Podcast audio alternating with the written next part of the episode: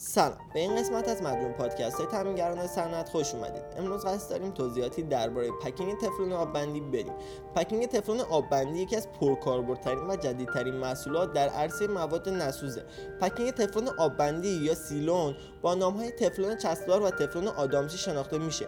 متریال و ماده اصلی تشکیل دهنده این محصول PTFE که از انواع پلیمر صنعتی و بهداشتی شناخته می شود منبسط شده می باشد برای کاربرد هرچه بیشتر این محصول لایه از چسب بر روی این نوار کشیده شده تا هرچه بهتر کار آببندی رو انجام بده.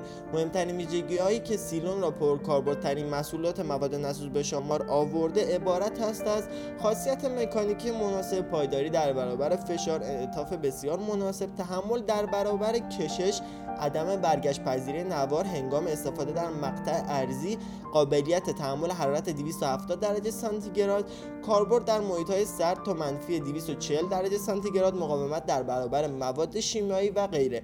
این نوار در دو نوع شکل مقطع گرد و چهارگوش در بازار وجود داره و تامینگران صنعت قادر به ارائه این محصول با ابعاد دلخواه و مورد نیاز شماست.